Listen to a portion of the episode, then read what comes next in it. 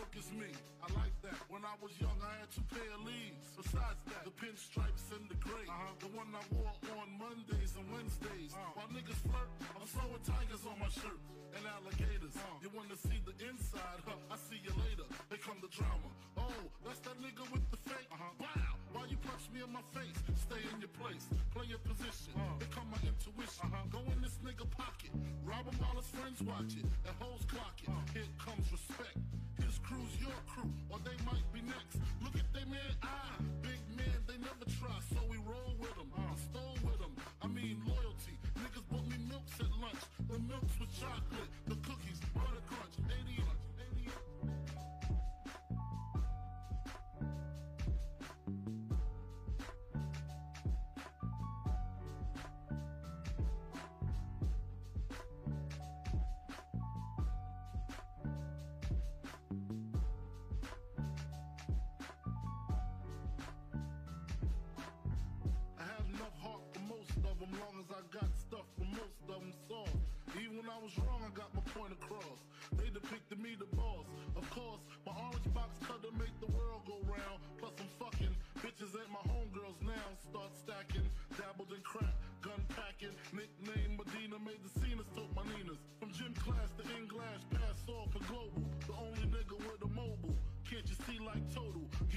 Larger in wasting taste. Ain't no telling where the spelling is heading. Just in case, keep a shell at the tip of your melon. Clear the space.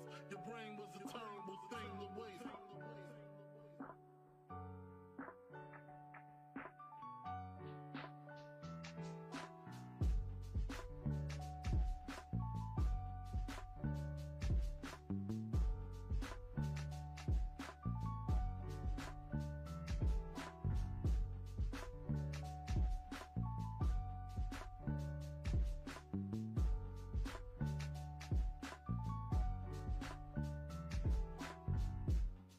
Realizing to master enterprise and I ain't have to be in school by 10, I then began to encounter with my counter counterparts of how to burn the block apart. Break it down into sections, drugs by these selections. Some use pipes, others use injections. Syringe sold separately. Frank the deputy, quick to grab my Smith and Wesson like my dick was missing. To protect my position, my corner, my layer. While we out here, say the hustler's prayer. If the game shakes me or breaks makes me a better man. Take a better stand, put money in my mom's hand. Get my daughter this college plan, so she don't need no man. Stay far from timid,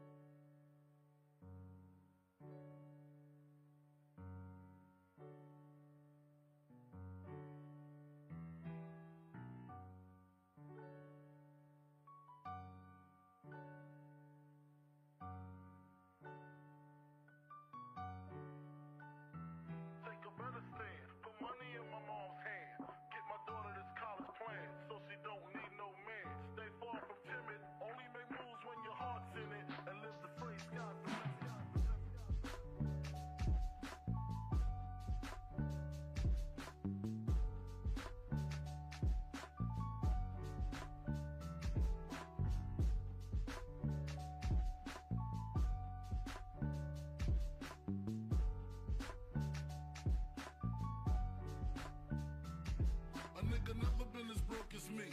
I like that. When I was young, I had two pair of leaves. Besides that, the pinstripes and the gray. Uh-huh. The one I wore on Mondays and Wednesdays. Uh-huh. While niggas flirt, I'm sewing tigers on my shirt and alligators. You wanna see the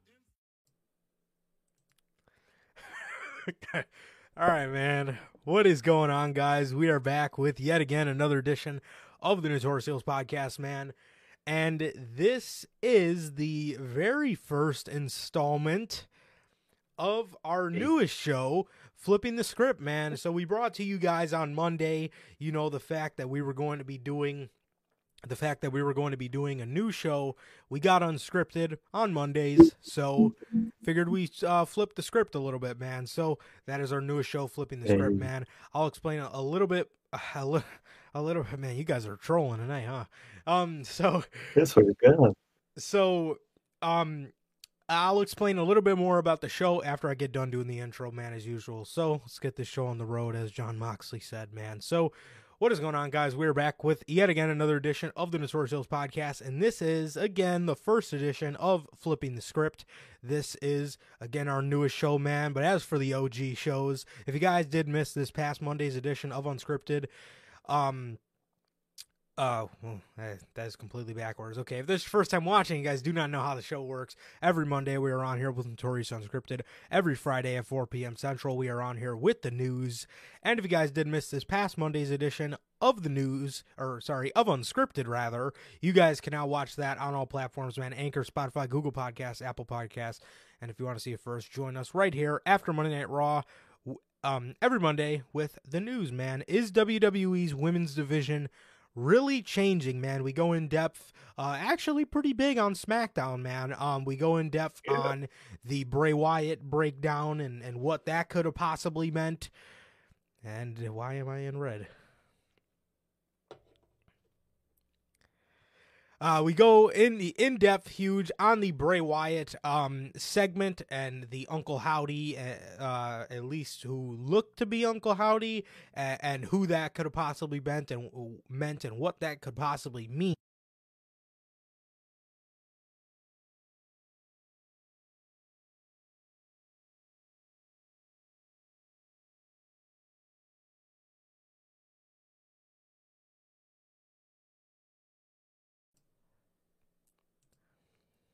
Okay, my apologies.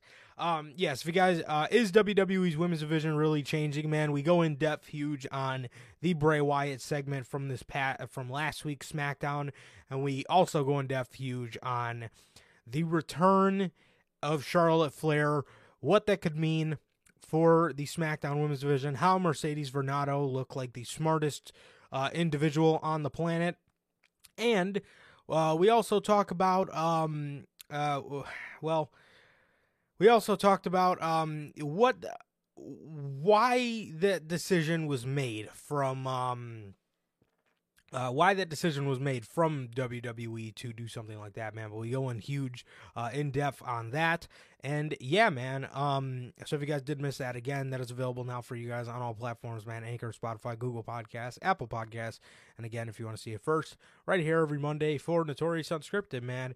And with that, if you guys have not got a chance to get your hands on some of the official Notorious Heels podcast merchandise, you guys can now find this live on bonfire.com. Link is at the top of the description of this video and it is also avail- um, available in either mine or Sir K's social media pages, man. Not hard to find whatsoever, man. You got the Chicago flag design, the skyline design, the Notorious Heels podcast based logo, the Riddler inspired best kept secret to the IWC, the Notorious Scratch logo, the only community that matters, the Uncrowned Kings of the IWC, and the Notorious Christmas shirt, man. So, these are uh, all eight designs are available in more than just t-shirts, man. Again, live on bonfire.com. Link is at the top of the description of this video, and it is also in either mine or Sir K's social media pages, man. So, with that, if this is your first time watching, guys do not know how the, uh, who we are here at the Notorious Heels Podcast. I am Johnny Mayhem, one half of the host of this very show.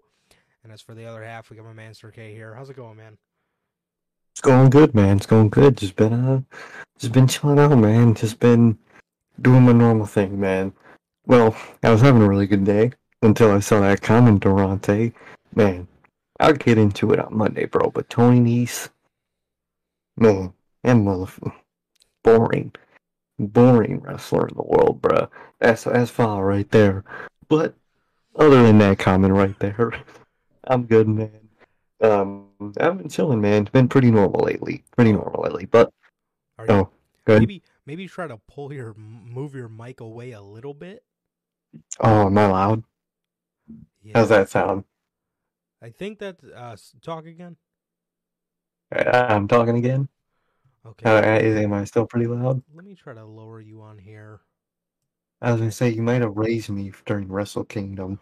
Ooh. You're right. That might be what it is. You're think- right. yep. I believe I have Sir K's stream volume on 150. Oh my god, it is. Okay, say something again. Okay, I think he's good now. My bad. Okay. I'm good. I'm good. I had to see how loud I was. Holy fuck. All right. I completely. I completely forgot I raised you. Um for those of you who don't know, we um me Sir K and our boy manager Logan uh were we were doing the uh, we were on Discord all watching Wrestle Kingdom the other night. So we'll get into uh, um a little bit of that tomorrow, man, but um yeah, I apologize, man. I apologize. You actually might be able to move your mic a little closer to your face now. I was thinking that, man. I just played it back to you, man. I There was fucking blasting. But um, yeah, man. Life's good, man. I've been chilling, man. It's been, just been chilling, man. Just been chilling, man. But um, hell yeah, definitely marking out for Mercedes, man. That shit was dope. That was awesome. We'll talk about them. But um, that shit was that that was an amazing debut. But um, like Durante always no asks, man. life? That was that was Oh, there's no pop. fucking New Japan, man. They just they they're just boring fans. She's, Apparently, she's peaked, man. They didn't even Oh, yeah. They had no clue, according to fucking WWE fans, man. But What a bunch of like. Durante, swear, like Durante always asks, man, how's life? How's family? Life's good, man. Family's good. What about you, Durante, Logan, everybody in chat? How you guys doing? What about you, bro? How you doing? Yeah, man, I'm good, man. I'm good. Nothing uh nothing too much, bro. Nothing too much. Just um went out today and uh, enjoyed myself a little figure hunt, so those are always nice. Um and then What are you looking for? uh I got him. He's actually right here. No. So I was trying to go around to all the targets by my area because I have a because I have a five dollar off target card. But um I I ended up not finding him at Target and I ended up going back to Meijer, which um does sell wrestling figures and I seen him there the other day, but uh I wasn't um I wasn't planning on going back there cuz I was trying to go to Target cuz I had the $5 off card, but sometimes it's not how the cookie crumble uh, cookie crumbles. But I got him, man. I got MVP as you can see here. Oh, nice. I got MVP to go with my Bobby Lashley, being that you know the Hurt Business uh, is looking very likely to get back together. But uh, I think Vince McMahon might have fucking rained on my parade, man. Because if Vince McMahon comes back, that group isn't going back together, man. So that is uh, thoroughly hurting my feelings right now. But it's nice to have because I do just love the pairing of Bobby Lashley and MVP. I've always loved the pairing. So Uh, um, so it'd be nice to have, man. One day, I'm telling you, I, I might, I might do it. I might do it uh, rather quickly, man. I'll show you guys my my display case, man. I never posted pictures anywhere. I I know I sent them to you guys and stuff, but I I will maybe one day show those to you guys on stream, man. But yes, this is my successful figure hunt for the day, man. Uh, MVP. So, yeah. Um. Other than that, other than that, man, um, I, other than that, bro, I'm good. I'm good, man. Um, yeah, just landed my, uh, just landed, uh, Kyle O'Reilly. So oh, yeah. I have all four now of my Undisputed Era figures on the way with the championships. So I got all four of them. So that's pretty cool. And yeah, still waiting on, uh, still waiting on this, uh, damn seller to get back to me on the Chris Hero, bro. But other than that, um, motherfucker won't send me the damn offer, bro. But, um, well, actually, I sent him an offer. I'm just waiting for him to accept it. But regardless, I'm good, man. Uh, as Durante always asks, bro, I'm good. Family's good. And what about you, Durante? What about you, Logan? Everybody else in chat, bro. My God, do we have a lot to talk about tomorrow, bro? We have we Mhm. have a lot, man. We got, uh, you know, to give you guys a sneak peek, even though, even though I'm sure most of you guys know about the shit. We got more CM Punk trolling. We have the Sasha Banks stuff to talk about. How WWE reacted to her. uh, being in New Japan and how they feel about it. Uh, Money in the Bank, news on Money in the Bank. I'm sure you guys heard about that. That's very exciting. Even though I wish Money in the Bank would have been on Mania. Um, you know, it, it was one of the it was one of the gimmick pay per views. At the end of the day, I didn't mind it, but I would prefer it on WrestleMania. Exactly. So, um, and we got news on Money in the Bank, and then and then the big one, man. Fucking and, and you know what, dude. The, this video is gonna hit so much different. I tweeted it out, bro, but this is gonna hit so much so different, being that now there is a possibility that we don't see a lot of this on WrestleMania because if Vince McMahon is back, none of this, a majority of this shit that we have, uh, that we that we both individually have written down, probably is not happening. So, bruh. yeah, but we'll get into that tomorrow, man. It is just so fucking frustrating, man, to be a WWE fan. I mean, uh, especially now, man. I mean, I mean, this is supposed to be the time where it's not stressful, and exactly, bro. The one thing to and happen, very... the one thing to happen to make it stressful would be Vince McMahon coming back and Johnny Gargano's booking. But, um, but you know, you know uh, I don't know, man. I don't know. Please, God, no. But anyway, we have prepared uh, some pretty cool uh, WrestleMania cards for you guys, man. We got night one and night two each for me and Sir K, and we're gonna uh, go over uh, individually our respective cards. We'll uh, we'll do Sir K's night one. Um, he's gonna talk about his, and then we'll talk about it all together, and then I'll go into mine, and same thing for night two, man. So, yeah, be, um, without further ado, man, let's flip the script, bro. What do you got? Right, man. All right, man. Okay, so night one starts off with the women's Money in the Bank ladder match. Now, I like the idea of the Money in the Bank ladder matches being on Mania I thought about switching it when I saw the news, but like I was thinking, man, this is if I, along with Triple H, would be booking this shit. Correct. I would keep this man. So I kept the Money in the Bank title matches. It starts off with the women's on night one, and the people in the match go as follows: Asuka, Tegan Knox, Bayley, Piper Niven, Alexa Bliss, and Becky Lynch. Man, now. Mm reason I put people like Bayley and Becky in there, not only will it, you know, make sense when I talk about, you know, past things and eh, that could happen during the match, but I want to step back from, well, now the three horsewomen.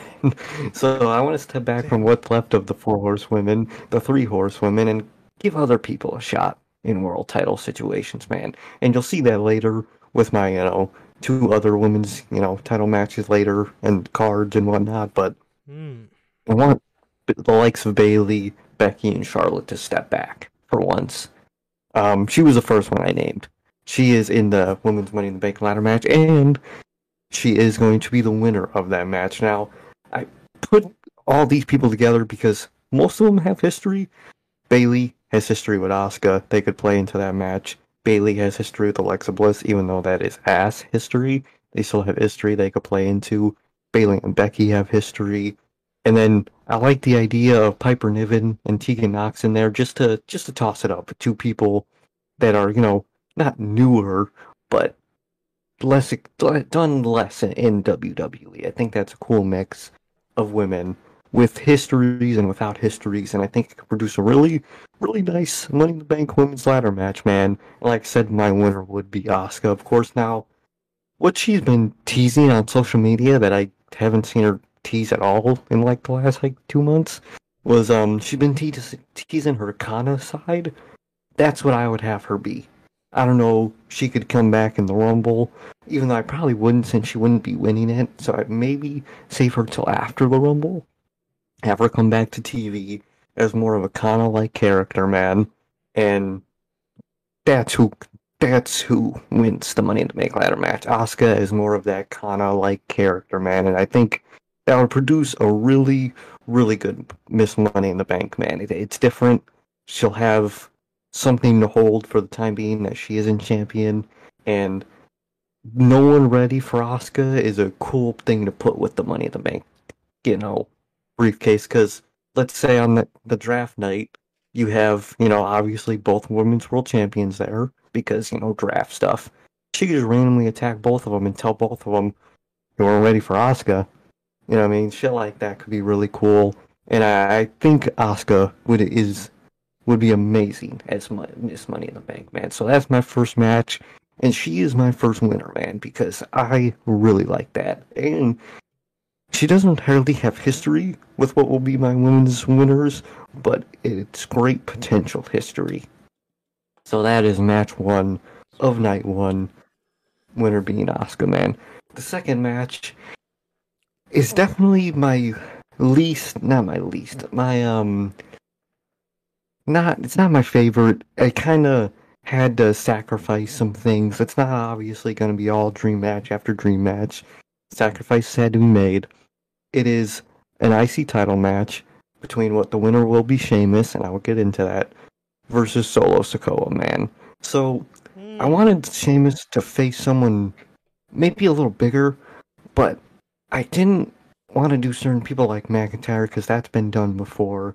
I didn't want to um, you know, some there's a lot of big people on the card that just are busy doing other things, man. So you always got to make sacrifices on the show. Sadly, not to saying this match is bad. That I think this match is bad, but it's not as you know, it's not an IC title match in its in its core, and I'm willing to admit that, man. But the way Sheamus would win the IC title would most likely be at Elimination Chamber against Walter, man. And you have reasons for, you know, not spoil it, but to do differently things. But I don't mind this way, man. I think what Walter does later in the pay per view weekend will really, really be a good path for him. And I chose Solo Sikoa because I really wanted to get the man on the show because I think he genuinely kind of has to be a Mania and I think him going for the IC title is what, you know, in terms of kayfabe, Roman would want him to do something like that. You know what I mean? So I really wanted to get Solo Sikoa on the show. I originally had him in the men's Money in the Bank ladder match. I switched him out to somebody else that was gonna be in this match, but with Sheamus, man. But I decided, you know what? I like the guy. He won't win the match, obviously. I don't think I've said it yet, but the winner winner of this match will be Sheamus defending his IC title against Solo Sikoa, man. But it's not the coolest IC title match, man, but it's one I think could make sense. It's what I think could happen. Yeah, and it, it's a nice path for Solo Sikoa, man. He doesn't have to win, and if he lo- and if he loses, he won't look horrible, man. He's Solo Sikoa. He has the future. He has so many years to do big things in this company, man. Even let's say this motherfucker Vince does take over, I still think Solo has a has a pretty good chance in the future of this company, man. So this is my second match, and it's not as great as I would have liked it to be, but I, I'm I'm still happy with it, man. I'm still happy with it. And the next match, man, a really obvious match. I think a match we could all guess is happening. I wanted so in terms of you know me and you talked about this, but match placement I tried to you know work with, man. So I put, you know, the women's Money in the Bank ladder match first. That would be an exciting match for fans to get into, whatnot.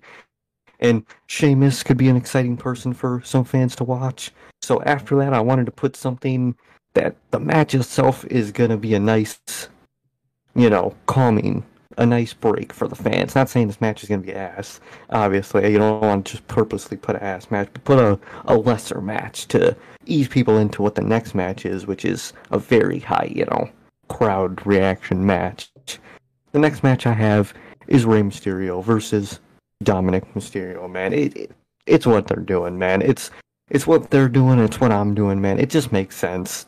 Um, it's what they're teasing on TV with all the you know the random showing up to their houses and stuff, and I I really like it, man. I I for someone who hates Dominic, and you know he sucks, but he's he's been funny, man. He's been funny, and he is the winner of this match because even though, again, not the biggest fan of Dominic, I genuinely don't think he has the brightest future. But it only makes sense for the kid to win against his dad, bro. And Rey, Rey Mysterio is the type of guy to want his son to win over him, even though he probably knows deep down that his son kind of sucks. So, second, the third match is Rey Mysterio versus Dominic Mysterio, with Dominic going over, man. And yeah, I think it just fits. And again, you you guys might be asking, you know, isn't Rey technically on SmackDown now and Dominic still on Raw? Me and Johnny discussed this, bruh. WWE doesn't really give a fuck about the draft right now.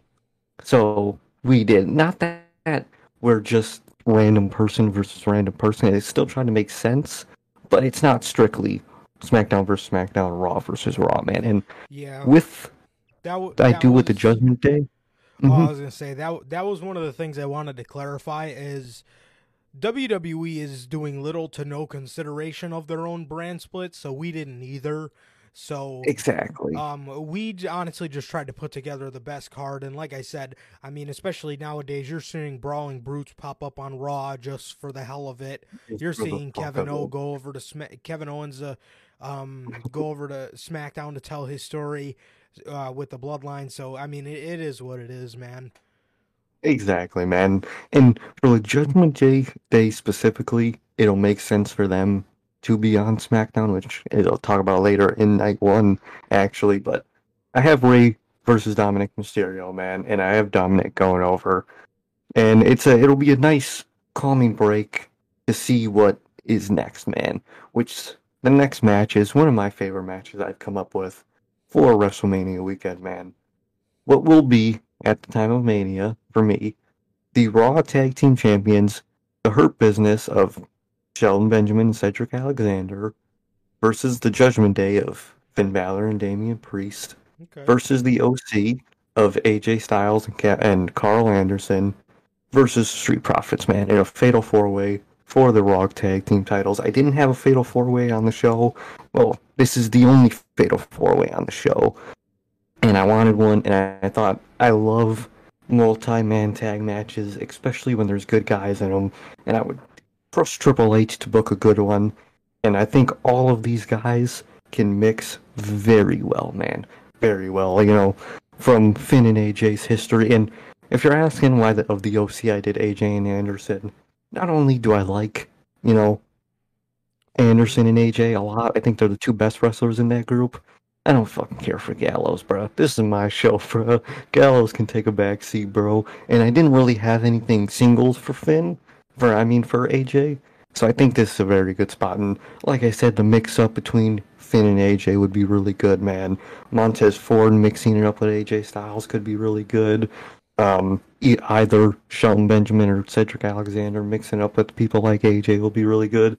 And that's what's my one of my favorite things about this match is the great mix-ups that can happen in the in the Fatal Four Way, man. Now, this very well could be. I just realized I didn't really make anything like a gimmick match besides the Money the Bank ladder matches. You could really make this like a tornado tag, which what I probably should have added now that I think about it. But stuff like that can make these matches even better, man. Even fucking better. And the reason the Hurt Business is the Raw Tag Team Champions, man. I wanted to get them off the Usos because I didn't want Roman and the Us- Usos to be on both nights defending both titles. I thought that would have been a, a little redundant for me personally, man. So how I would probably do it is um they're kind of already teasing something like that on Raw with the way um um I was about to say Shelton Pearce the way Pearce is talking about it uh, on a Raw, but he's obviously getting tired of the Usos and the rest of the Bloodline fucking up shit on Raw, and you know the Hurt Business is a very business obviously related group. So it only makes sense for if he wants to, if he's tired of the Usos fucking shit up and that he wants a reason to get them off of Monday Night Raw, he could force them to just defend the Raw Tag Team Championships against a tag team that's on Raw. And I think the Hurt Business would be perfect for that, and they'd be the perfect person to take. And in this match, they would defend against the rest of the three other tag teams, man, and keep the Raw Tag Team titles after Mania, man. I I like that path, man, because I didn't like I said I didn't want to do the Usos twice, so I like this path, man. I love the Hurt Business. Um, I really like Judgment Day, um, especially those two members. AJ and Anderson and um, Street Profits, man, I think they could all make to make a really good match together. It's one of my favorite matches I've put together in terms Yeah. of matches, and I think it's one that could logically happen, man. I, I definitely you could tell the point on TV right now is that Pearce is tired of you know the Bloodline and the Usos, and makes them just defend the Raw tag, tag titles to get it off of them, so he doesn't have to see them on his show anymore, man. So, because because one thing about on TV, they could the Usos can legally say at any time is we're Raw Tag Team Champions. We're technically supposed to be here. You know what I mean? So he might know that they want to pull that card, and maybe they do, and he wants to take that card off of them, man. So this is my Raw Tag Team title match, man. I really like it, man. I love the Hurt Business, they would retain in this match, man. And crowd would be going nuts, man. The crowd would be going nuts, man. In my what is this match? One, two, three, four. My fifth match on night one is the SmackDown Women's Championship match. Charlotte Flair defending against the winner of the Women's Royal Rumble, Rhea Ripley, man. Okay. Set this on here for multiple reasons, man. Not only do they have their obvious history from NXT when Charlotte absolutely buried Rhea Ripley and took her momentum for like two fucking years until now, basically, with Rhea Ripley. Um, I like so Rhea Ripley will be the winner of this match, taking the title from one Charlotte Flair and I do like the idea, and I'm down for the idea of Judgment Day moving over SmackDown with Rhea Ripley, man. Obviously, they wouldn't win that Raw Tag Team titles in their, you know, title shot match, so they lost that opportunity. Although Dominic would be getting the win over Rey, um, he, you know, kind of needed in itself. So to balance out the judgment, you know, Finn and Priest losing, you could have Dominic and Rhea winning their respective matches, man. And from people like Wyatt to a possible people like Sanity, what I would probably put on SmackDown, I actually, spoiler alert, I don't have Sanity on the card. If I was booking it, I would probably have them debut the night after uh, Mania, the, the Raw after Mania, or if they're going to SmackDown, SmackDown after Mania. But I would think a, a show like SmackDown with the Wyatt Six, Judgment Day, and Sanity could be, a, and Judgment Day, Judgment Day, Sanity, and Wyatt Six could be a really cool mix of factions, man. I think that could be really cool, and it could explain why Rom, why Dominic, Dominic, Dominic is on SmackDown so much because Rhea Ripley is also there, and you know those two are tied to the hip, man. So I think that only makes it. It is. It is mommy. It is mommy, man. And ever since I, I, I kind of thought of it, I really like the idea of Rhea Ripley, you know, winning the um, SmackDown Women's title against Charlotte Flair or whatever championship Charlotte had, and you know, as of last Friday, she has the SmackDown Women's title. So perfect timing, saying a horrible way. But um, I would have Rhea Ripley go over, beat Charlotte Flair in their match, man. I I think that would be a good path, man. I like Rhea Ripley. I'm down for Judgment Day on SmackDown, man. And I think it'd be the perfect revenge for Rhea Ripley for, you know, burying her on NXT, man, and winning that SmackDown Women's title. And it goes into my idea of letting the three horsewomen take a step back from the title picture for at least some time, man. At least some time. You know, and my sixth match, second to last match on night one, man. I have a non title match, and it's a very intriguing match that I'm really happy of. It is Bobby Lashley versus John Cena. Now, I looked it up. I do not believe this happened before. I am not a wrestling encyclopedia like you and Logan. It might have. I have no fucking clue. I googled it. I didn't. All that came up was people simulating it on various 2Ks. So I'm not sure this match has happened. So it could be a first time ever. And even if it's not, man, it is an amazing match, man. I love the. I wanted a good. Mhm. I, I, I want to say it hasn't because I know when Bobby Lashley first spent time in WWE, he was mainly on like the WWE CW thing. Yeah. So and John Cena was obviously you know the the you know spearheaded on Monday Night Raw. So I, I want to say that hasn't happened before. And that, when you when you originally told me that, I, I really like that idea. That that's that's a great great match. Hell yeah, man! I want no matter what on this fucking weekend, man. I wanted a great match for Bobby Lashley. Um, I was originally thinking of like a uh, you know smaller, faster guy with you know not him, but like the likes of an AJ. So because you know they big guys like Brock and Lashley always do great against guys those size, but I, all those guys were kind of busy, and Cena wasn't really busy. I had him in a match, but I was like, do I really want to do this match? I was originally gonna just gonna do Cena in theory, but I was like, I want something greater for Cena. So I thought Lashley versus Cena would be a great match. Again, I looked it up. I don't know if it happened, man. I, all I saw on Google was 2K simulations of the fucking match. So I love the idea of this match, man. And the story could be pretty simple, you know. Bobby Lashley got the judge, not the Judgment Day back, the Hurt Business back, man. He's he's doing great on Raw, man. And John Cena, he, he wants John Cena's always looking for a big fight, man. You could twist the story any way you want it. Maybe uh, Lashley attacks Cena first. Cena opens up to a match first. It could go any way with a guy like Cena, man. Either way, this match itself is something I would really like to see, man. I think they could really kill it in the ring with each other. And I have it as my second to last match because although I think it's a really good match to happen for the first time ever, I put it in that, you know, if you have to cut time out of the show, it'd be this match, match, you know, second to last match. Because although it's a very great match, that's a dream match, it doesn't need a whole bunch of time. It doesn't need, you know, 20 plus minutes. It could have it. But with both the guys' ages, it doesn't need it. So if you have to cut a little time, I wouldn't mind it being a match like this. Which goes into my night two, which we'll, you know, talk about later. But uh, the second to last match, I, I for both nights, I try to put something that doesn't need, you know, 25 plus minutes, man. So I think this match kind of falls under that umbrella, and I really like it, man. Lashley obviously would get the win in this match, man.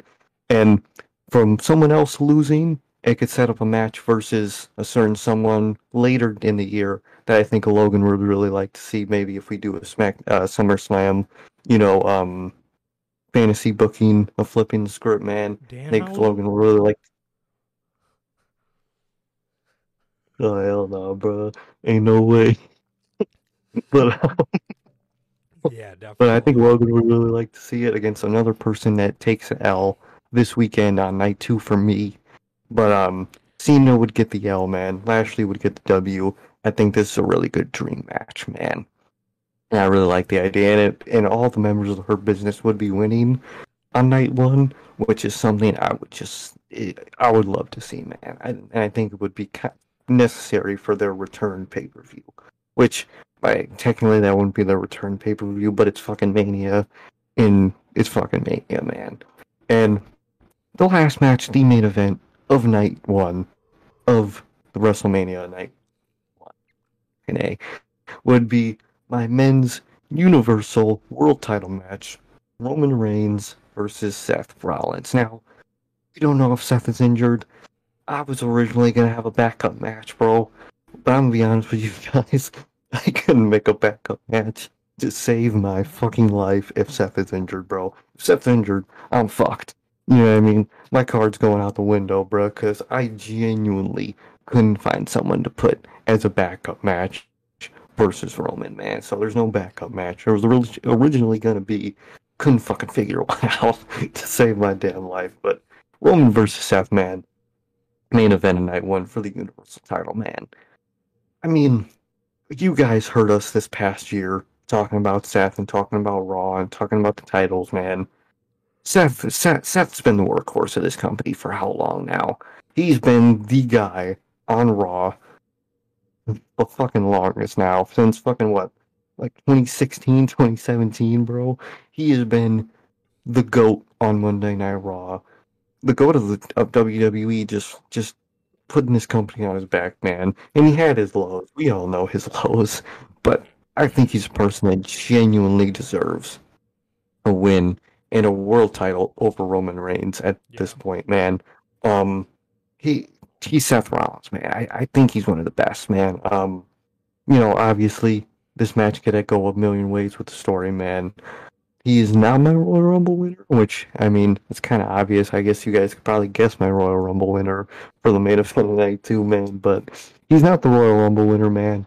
But um, he doesn't really need to be. He's Seth Rollins. He could always win it one year, and uh, maybe another time in a couple of years, man. But with their history against each other, man, we all know the Shield. They brought it up during their original feud, and well, during their last feud, and it was really fucking good. Seth, man, he's really good at bringing that shit up, at getting under Roman Reigns' skin, man, because he was his brother once, man. He knows what makes him tick, man. And I really like that dynamic. And although Seth would definitely be a baby face in this situation, I think Seth is the type of guy that can do a little bit of both. He could be a kind of a dick, to aim, even still being a baby face towards Roman Reigns. I think that could really work, man. No, in WWE, they gotta they gotta flesh out their baby faces more. Let them be assholes sometimes against their heel opponents, man. Especially when they have history against it. It, it doesn't just because you're an asshole once doesn't make you a heel. So I think that dynamic is amazing. We've seen it before, but it's a match I don't mind seeing again, man. I love it. They could put on a fucking a banger in that main event, man. And I would give the Universal title and the win to Seth freaking Rollins, man. I know I said freaking. I can't believe I just said that, man. But if it's in that world title situation, I don't even care what the fuck they call the man. I like that as the main event of night one, closing off night one with Seth Rollins holding up the Universal title, man. And I really like that. I'll, I'll talk a little bit about who I might put to each, you know, i.e., they're the two world title winners, what show I might put them on. Still not sure, man, because I think Seth would be great on either Raw or SmackDown, but I might switch it up, man. I might switch it up, but that's my night one, man. It ends with Seth Rollins victorious against Roman Reigns, man, for the Universal title, man. Sweet, bro. Sweet. Yes, that is that is a great card. I, I like Seth freaking Rollins, man. Seth freaking Rollins. Yes, I, li- I liked it a lot. I, I really like the Bobby Lashley and John Cena match. I love that tag match as well, man. So Hell yeah, man. Thank you, man. Thank you. Can't wait to hear yours. with my night one, the first match I have written down. So I want to emphasize something before I start this. So I put a lot of effort into uh, telling your uh, long and fleshed out stories. So a lot of these matches are kind of stories that you can have hints of these guys intertwining.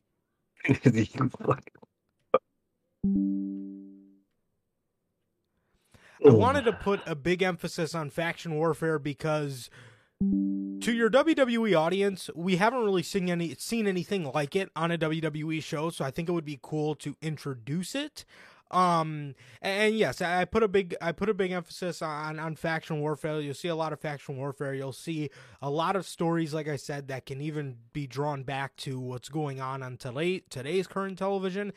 And I also put uh I, I threw a couple I threw a couple, you know, dream matches in there for um for, you know, the marks like ourselves. However, there are a lot of matches when you guys hear them, you guys are going to probably click off the video because they sound absolutely horrendous, but I will explain to you guys the story behind them.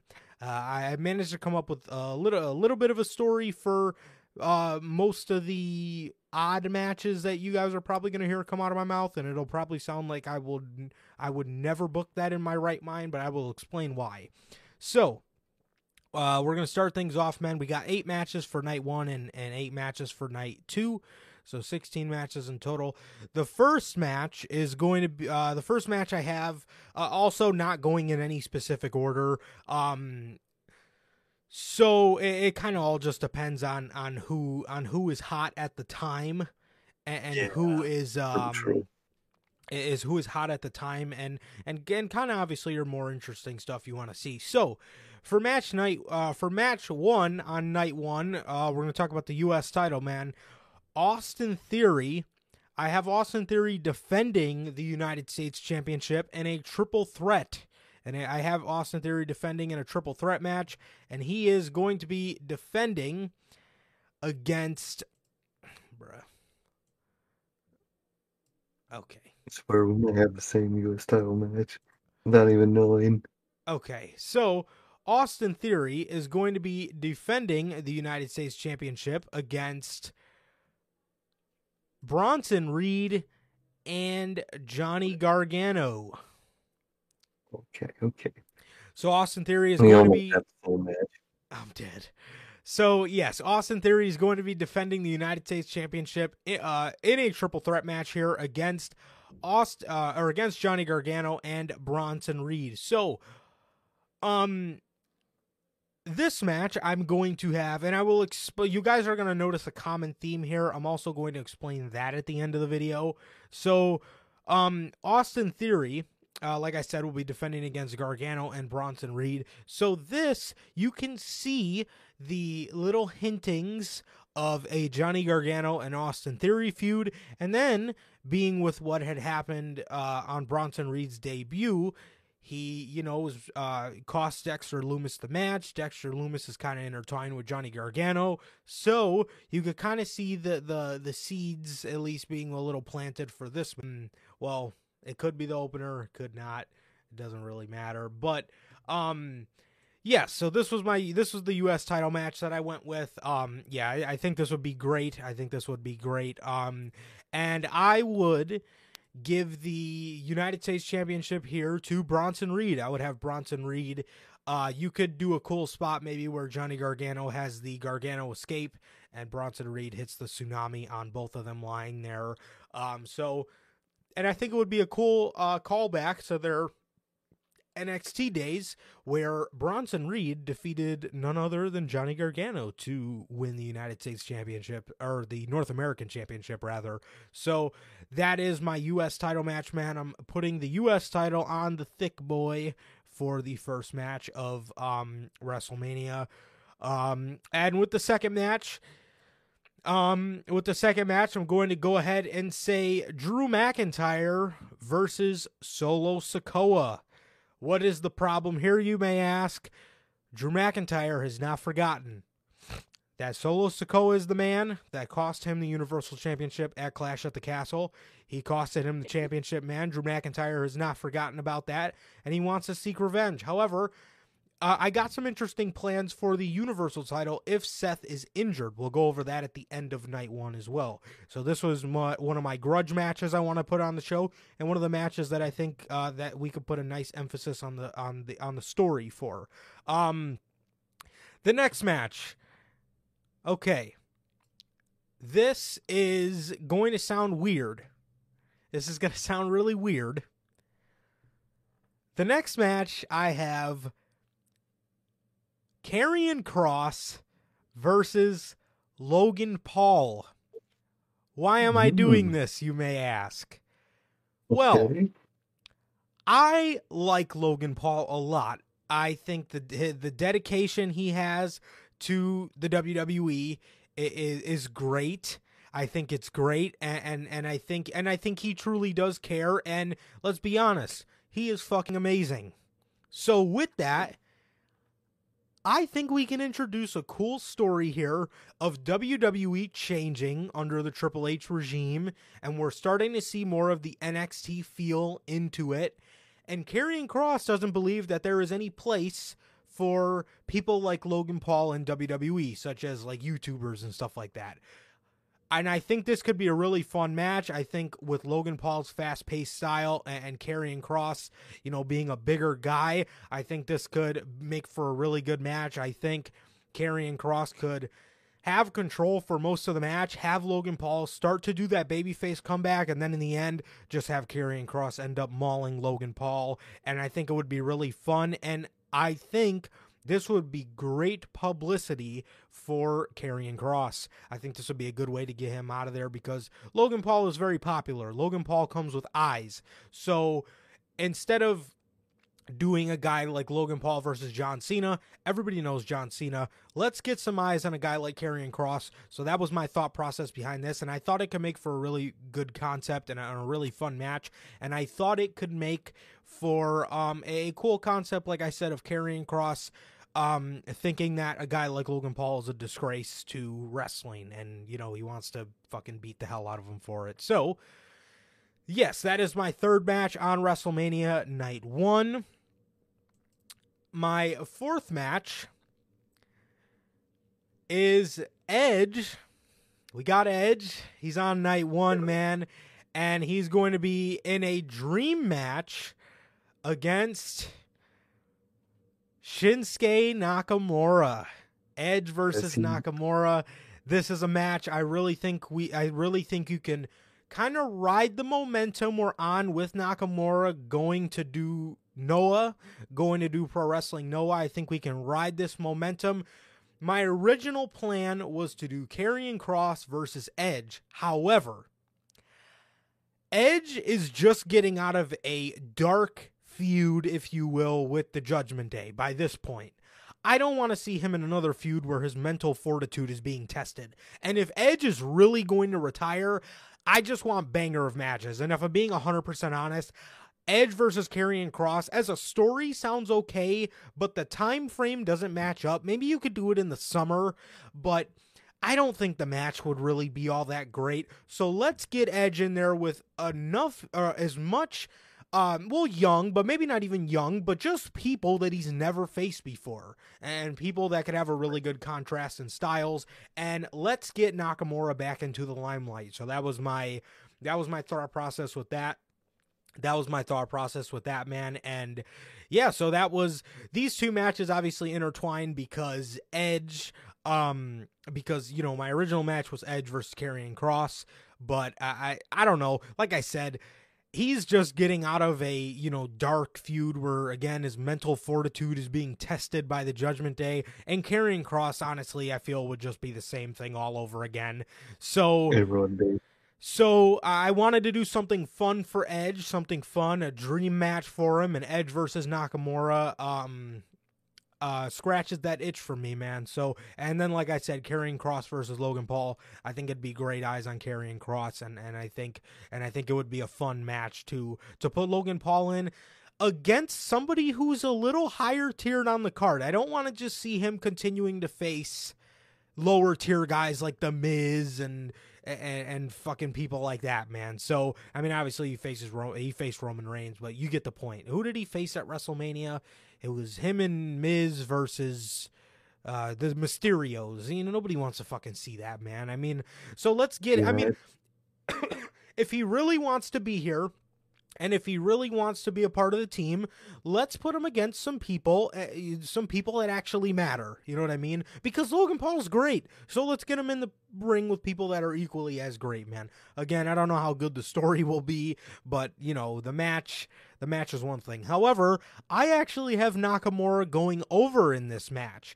I have Nakamura going over in this match, man, and um, I, I'm gonna do an interesting concept with a, a match uh, that I was thinking for SummerSlam that also I think our boy uh, manager Logan would want to see as well, man. So, um, so I got Edge versus Nakamura as my dream match, man, to scratch the dream match itch. So that is my uh, dream match uh, for Edge, man. And the next match, uh, we talked about our faction warfare. The next match I have is Legado del Fantasma, Escobar Wilde, and Mendoza versus Sanity. Versus Sanity, man. Uh, Eric Young, Killian Dain, and Alexander Wolfe. And obviously, you have the you have the um uh the two girls as well. You have Nikki Cross and you have Zelina Vega. So I have Sanity going over in this match. When I was writing this, I was a little skeptical to have Legado del Fantasma lose. However, it, it takes understanding that we're in a different era. And honestly, bro, if people lose, it is. It doesn't mean anything if they look good. You know what I mean? I mean, obviously, if you lose, you know, a, a ungodly amount, obviously, but if it's on a WrestleMania stage and you just put on a banger of a match against Sanity and you lose, it is what it is, man. But one concept I, I would like to do for this match, I have Sanity going over by way of an unanticipated member of the group. I am going to reintroduce Sawyer Fulton. Everybody knows Sanity as Nikki Cross, Killian Dain, Eric Young, and Alexander Wolfe. Let's not forget about the forgotten member of Sanity, man. And I'm going to introduce, I'm going to reintroduce him back into the fold. He's a big guy. You know, he looks scary as all hell. And I really think that will garner a great reaction. And you got to understand, too, we're at WrestleMania here. These are hardcore fans. These people are going to know him. These people are going to pop for him. These people are going to pop for the re debut of Sanity or the, you know, re debut of the whole, you know, Sawyer Fulton coming back into the group. And Legado El Fantasma is going to lose here, but not. But I this would actually be my first of many matches between them throughout the summer, and I do think Legado can can get the win against um uh, against Sanity, you know, throughout the summer. But for WrestleMania, I'm putting Sanity over, and also Legado will not look too bad because Legado was caught off guard, man, by Big Sawyer Fulton. So that's what I'm gonna do for my fifth match on WrestleMania. And my sixth match, I'm going to go with another grudge match here. I'm going to go with Bayley versus Asuka. I'm going to go with Bayley versus Asuka. Man, I originally had Bayley slated in my women's um, Money in the Bank ladder match.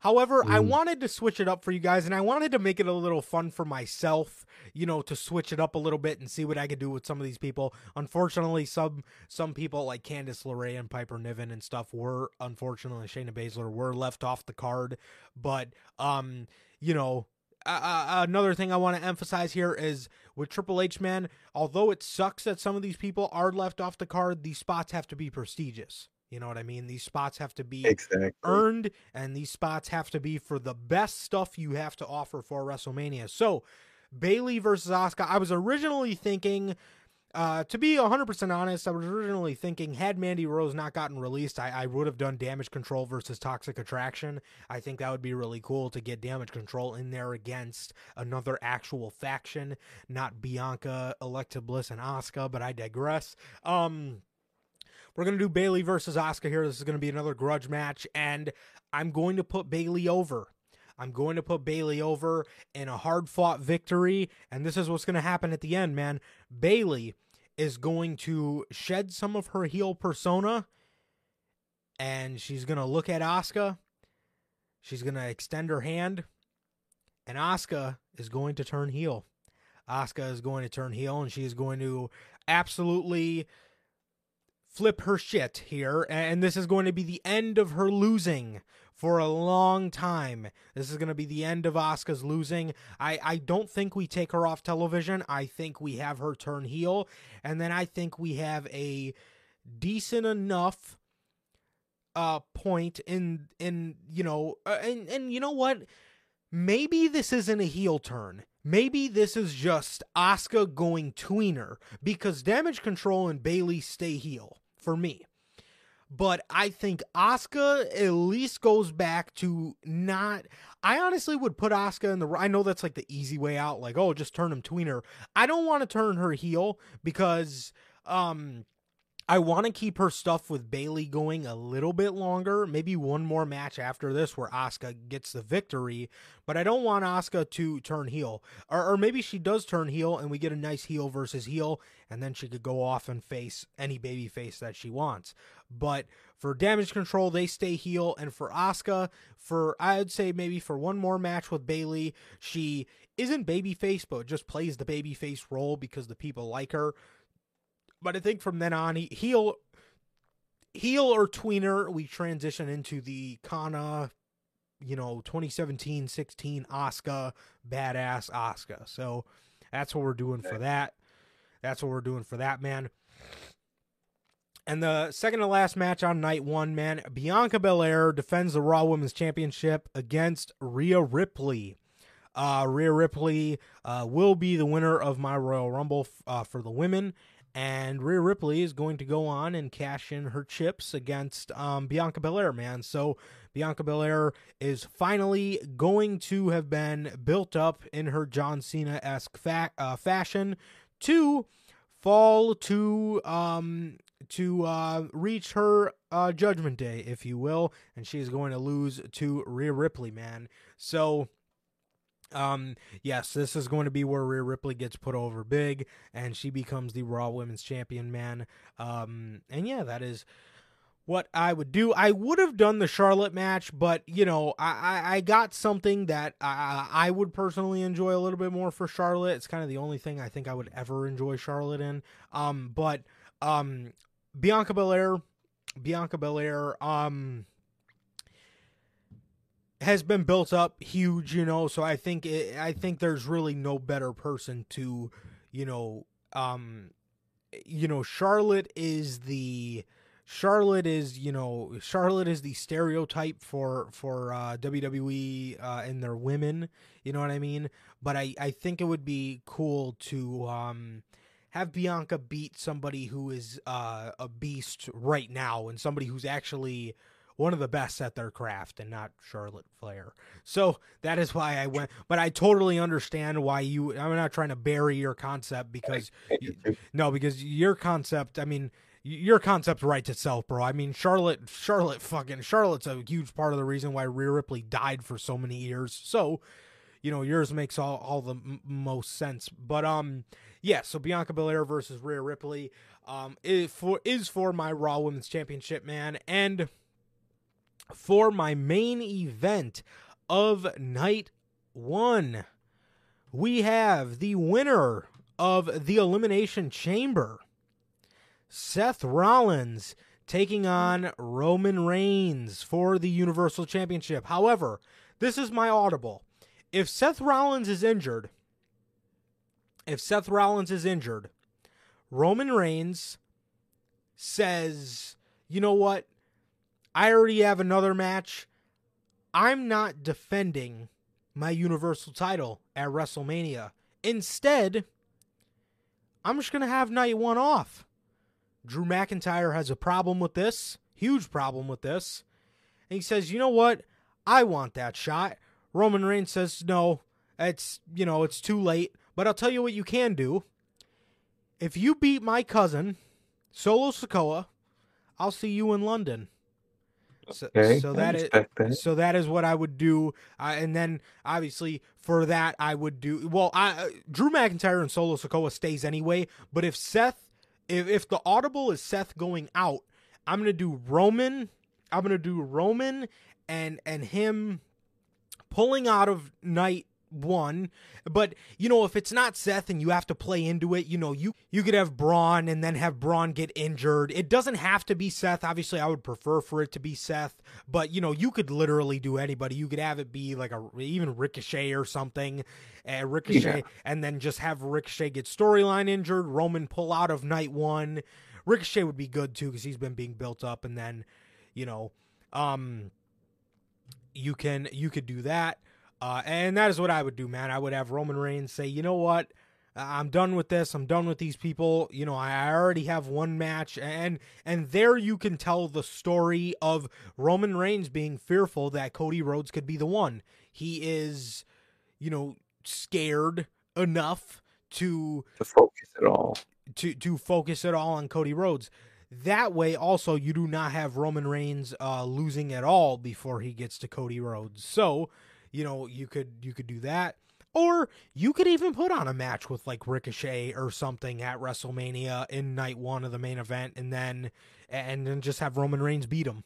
You know what I mean? Um, but but that was what I would do for you know the Seth Audible. My main, I know I just gave you guys a lot of options, but my main option would be Drew McIntyre wants to step up.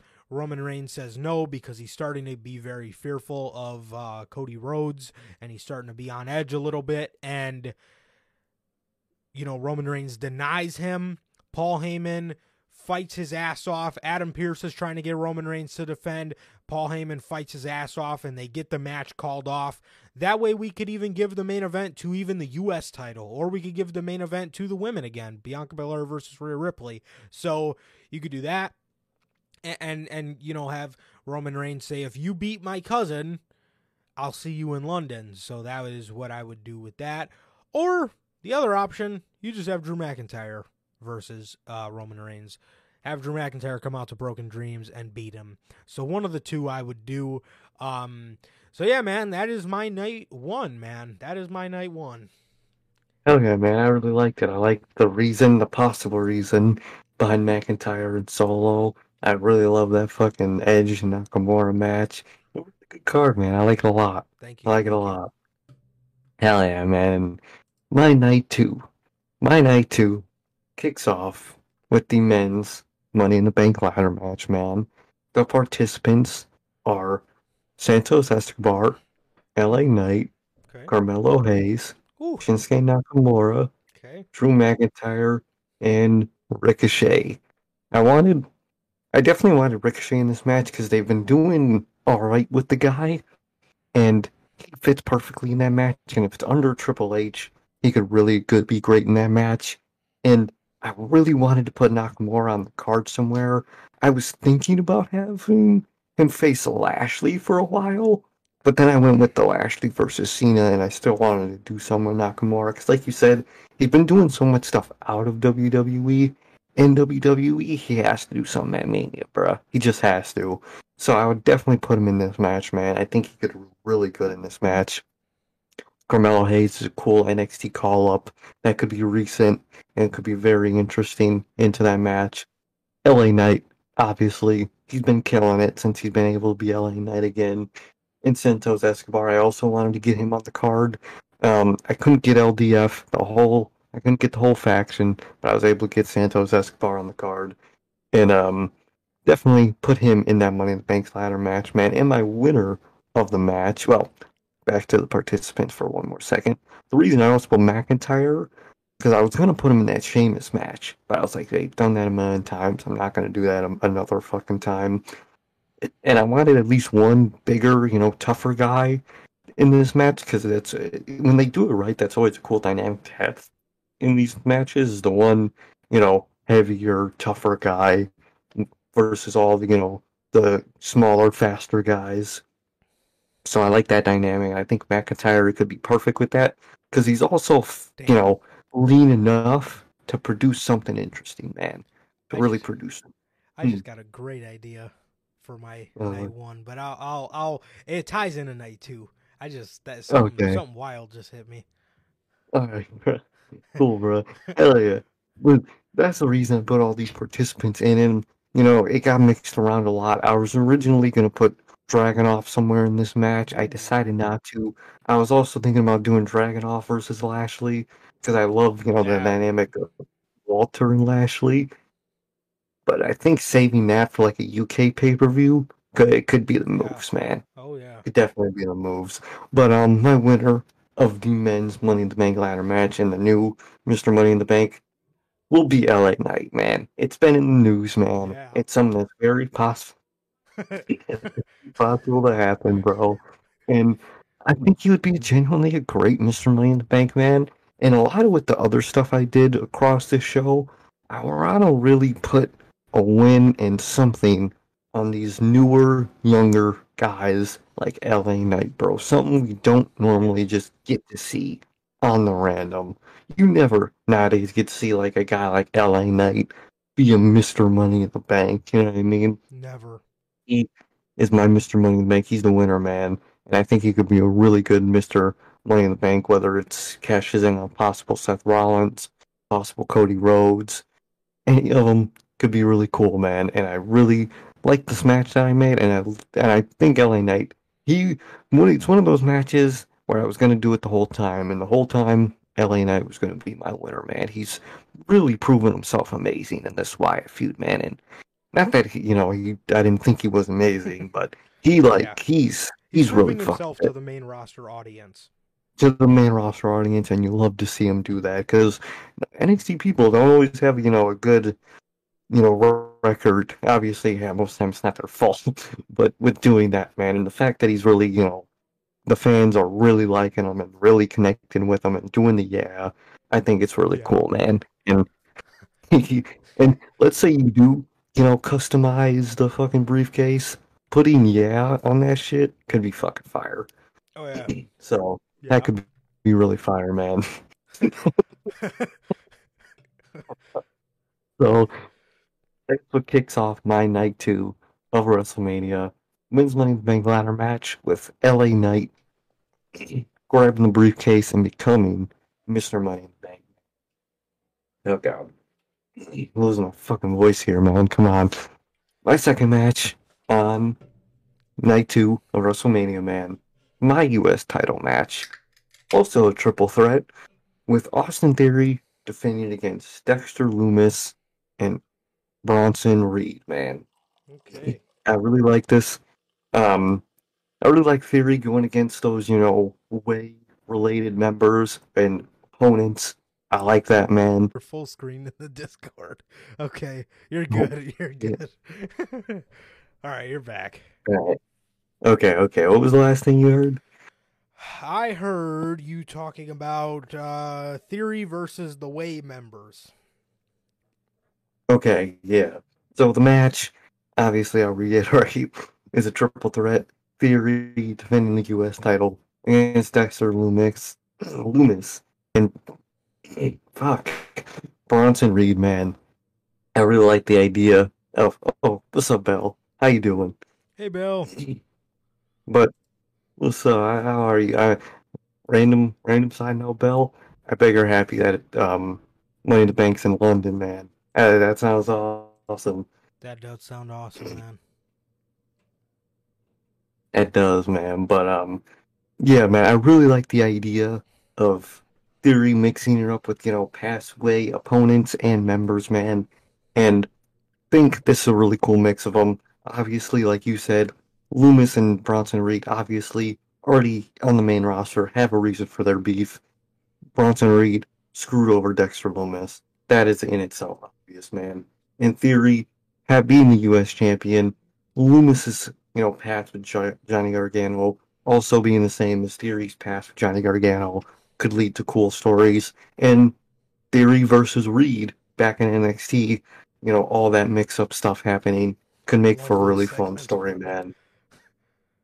Oh my god, those fucking segments, man. That shit was funny, man. Dude, Austin That shit was funny was as funny as fuck, bro. He was funny as hell back in NXT when he was fucking in the way, man. And that's that's and that's another reason why this match exists. Just a rem- a reminder of the way, which is also there's another reminder of the way later on night two, man. And I'll get to that later, man. But I would have Theory retaining in this match, man. I like Theory. You know, he's not the next John Cena to me, at least not yet. But I still like the guy. I think he could be a good U.S. champion, man. And I would have him defend the title, man. He could pin either Dexter Lumis or Bronson Reed. You could really, if you really want to play into their story more, you could have those two focus on each other more than the title. They obviously, you know, do WWE. They technically are more rookies, so they could, you know, mix that stuff up. Reason like that, man. But it is a triple threat where Theory does defend his U.S. title, man. And I really like that triple threat, man. My next match, dream match, man. Dream match. And I did the same thing, not the same person, but the same idea you did with Edge that I did with Edge. Okay. Putting him against not not necess- necessarily a younger guy, even though mine's definitely you know, younger than yours. I would, I would, Yeah. I think so. I believe so. Um, it's just a dream match that we haven't seen against someone who's very simultaneously in ring experience, but still in ring young, like you did with Nakamura, man. Okay. Next match on my card is Edge versus Johnny Gargano, man. Babyface versus babyface. It could be that. I don't give a shit, man. It's two great in-ring guys versus each other, and just just straight up dream match. This matches like this and matches like yours with Edge is to me the whole reason Edge should have came back for matches like these. He should have Although, absolutely mhm, he should have absolutely done the Chris Jericho route Chris Jericho came back, you know, in 2015, and he's like, you know, I don't want to work against any of these guys I've been fighting my whole career. I want to face the young guys. Yeah. Exactly, bro. I don't want to see you fucking edging a Randy Orton a million fucking times. And Cena's one of those ones where I don't mind at all because No. it's Cena and he's fucking amazing. And I don't mind him ending his career with that. But, like, not all of them have to be that type of match, man. And like, matches like yours, Edge versus Nakamura, and matches like mine, Edge versus Gargano, is just shit. Left, just level of shit we should have been getting the whole time with Edge, man. Yeah. And it's what me and you are both doing at Mania, man.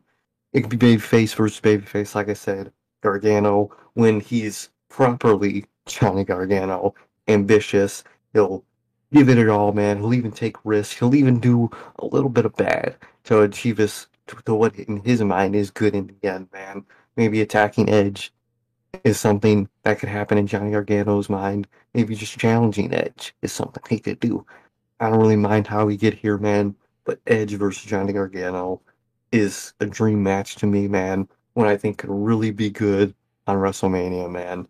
And it is my third match on night two, man. I would obviously have Johnny Gargano go over. He's the one with the future in the company, after all, man. So Johnny Gargano would obviously go over in this match, man. And Edge losing and Cena losing could obviously tie in to a future match between them, maybe at SummerSlam, whatever it might be, versus, you know, Edge and John Cena in the future, man. Because Edge could be thinking after this loss to Johnny Gargano, like, damn, Finn, uh, Finn been fucking with my head. Gargano, I lost to Johnny Gargano. I'm losing all these, you know, to him, younger guys that aren't experienced at him, as him. What's going on? You know, he could have a real, you know, self self reflection reflecting after a loss to a guy like Johnny Gargano, and that could lead to a match with John Cena in the future, which I really like. And again, just the match itself of Edge versus Gargano is some I would love to fucking see, man. And that's the type of shit I want to see from Edge, man. It's my third match on the show. Gargano going over, man. And I love that idea, man. I really like that match, man, and I think it's a really good path for the both of them. And a fourth match on night two of WrestleMania, man, the women's tag team match, a match which I originally forgot about until last night. I forgot to do a women's tag match until last night, but I actually came up with one I'm actually really proud with because I didn't think I'd be able to come up with one. My women's tag team title match is Damage Control defending against Candice LeRae and Indi Hartwell, man. Love that. I I thought of that last night, and I was like, that's really cool, especially with the way stuff that happens in the U.S. title match. I think a way reunion between Candice LeRae and Indi Hartwell could be really cool and really fun, and it's something for them to do, since obviously neither of them are in singles world title, you know, things. So I think that'll be really good, man. And it would have Candice LeRae and Indi Hartwell go over in the match, beating Damage Control Man, which you yeah, I mean, yeah. Again, I'm perpetuate. I'm even I'm perpetuating loser control, man. But just the path they were set on at this point, man. I mean, it, I hate to say it, but they the faction at least up till Mania just are destined to lose, man. Yeah. They really fucking are, man. Which I hate to say, man, but it's just how it is, man. So they would definitely lose at WrestleMania against Candice LeRae well. And between things like a possible Theory and Gargano feud, you know, between those two, and a future Gargano and possibly even like a Lumis feud, could really be cool for Candice and Indi because it could be both of their, you know, on at least on screen for Indi, significant others facing each other, which could, you know, cause tor- turmoil within each other and their tag team. Hmm. If you ever want to take it off them, that could be the reason is their beef with, you know, each other's families, you could say, you know what I mean? That could be the possible future end for that tag team, man. You know, with all that way stuff, maybe the way all the members finally implode. but I really like this match. I came up with it last night on Win. and I'm like, damn. I, I I really like what I produce here. with this match, man. I I like forgot the championship's entirety. Fuck, man. Up until last night, I really like him, man. Sucks damage control has to lose, but maybe I wouldn't break them up in the draft. Maybe keep them together just for at least up until SummerSlam. One last shot with the with this faction, man. But after that, if it fails, it fails, man. But I really like the idea of Candice and Indi being the women's tag team champions, and I think those are really women's tag team champions that Mercedes and Naomi would be proud of. Man, not saying that they aren't proud of the women now, obviously, but I think that's a real women tag team that could like really make that, you know, tiny division something, man. My next match is not a match in it actually. It's more of a moment, uh fucking listen, I couldn't really I couldn't come up with a match for Bray Wyatt. I'll admit to you guys right here. Couldn't fucking come up with a match for the guy to say the to save my life. I have what happens next on WrestleMania isn't a match. It's Bray Wyatt confronting Uncle Howdy in some way or form. It could be some type of, you know, uh, theatrical match, something like that, maybe. Not really sure, man, but I think after what to me could probably be a loss to LA Knight due to the interference of Uncle Howdy in that feud in the LA Knight and Roman in the LA Knight and Wyatt feud. You know, obviously Bray will confront Uncle Howdy in some shape or form, and on night two it would happen again. Whether it's a um, uh, the re- the the re- can't even fucking talk, bro. I don't know why I'm losing my voice. A theatrical match, or just a moment that happens on the pay per view, man. He confronts Uncle Howdy in some way, shape, or form. The Wyatt Six is revealed, you know, unveiled, whatever, man. Couldn't think of a match for this man to save the life. Bray versus Bo could be really good, and it obviously would end with Bo joining Bray, but that might be a little too, you know, Roman and Jey esque for me personally, man. Maybe I don't know, man.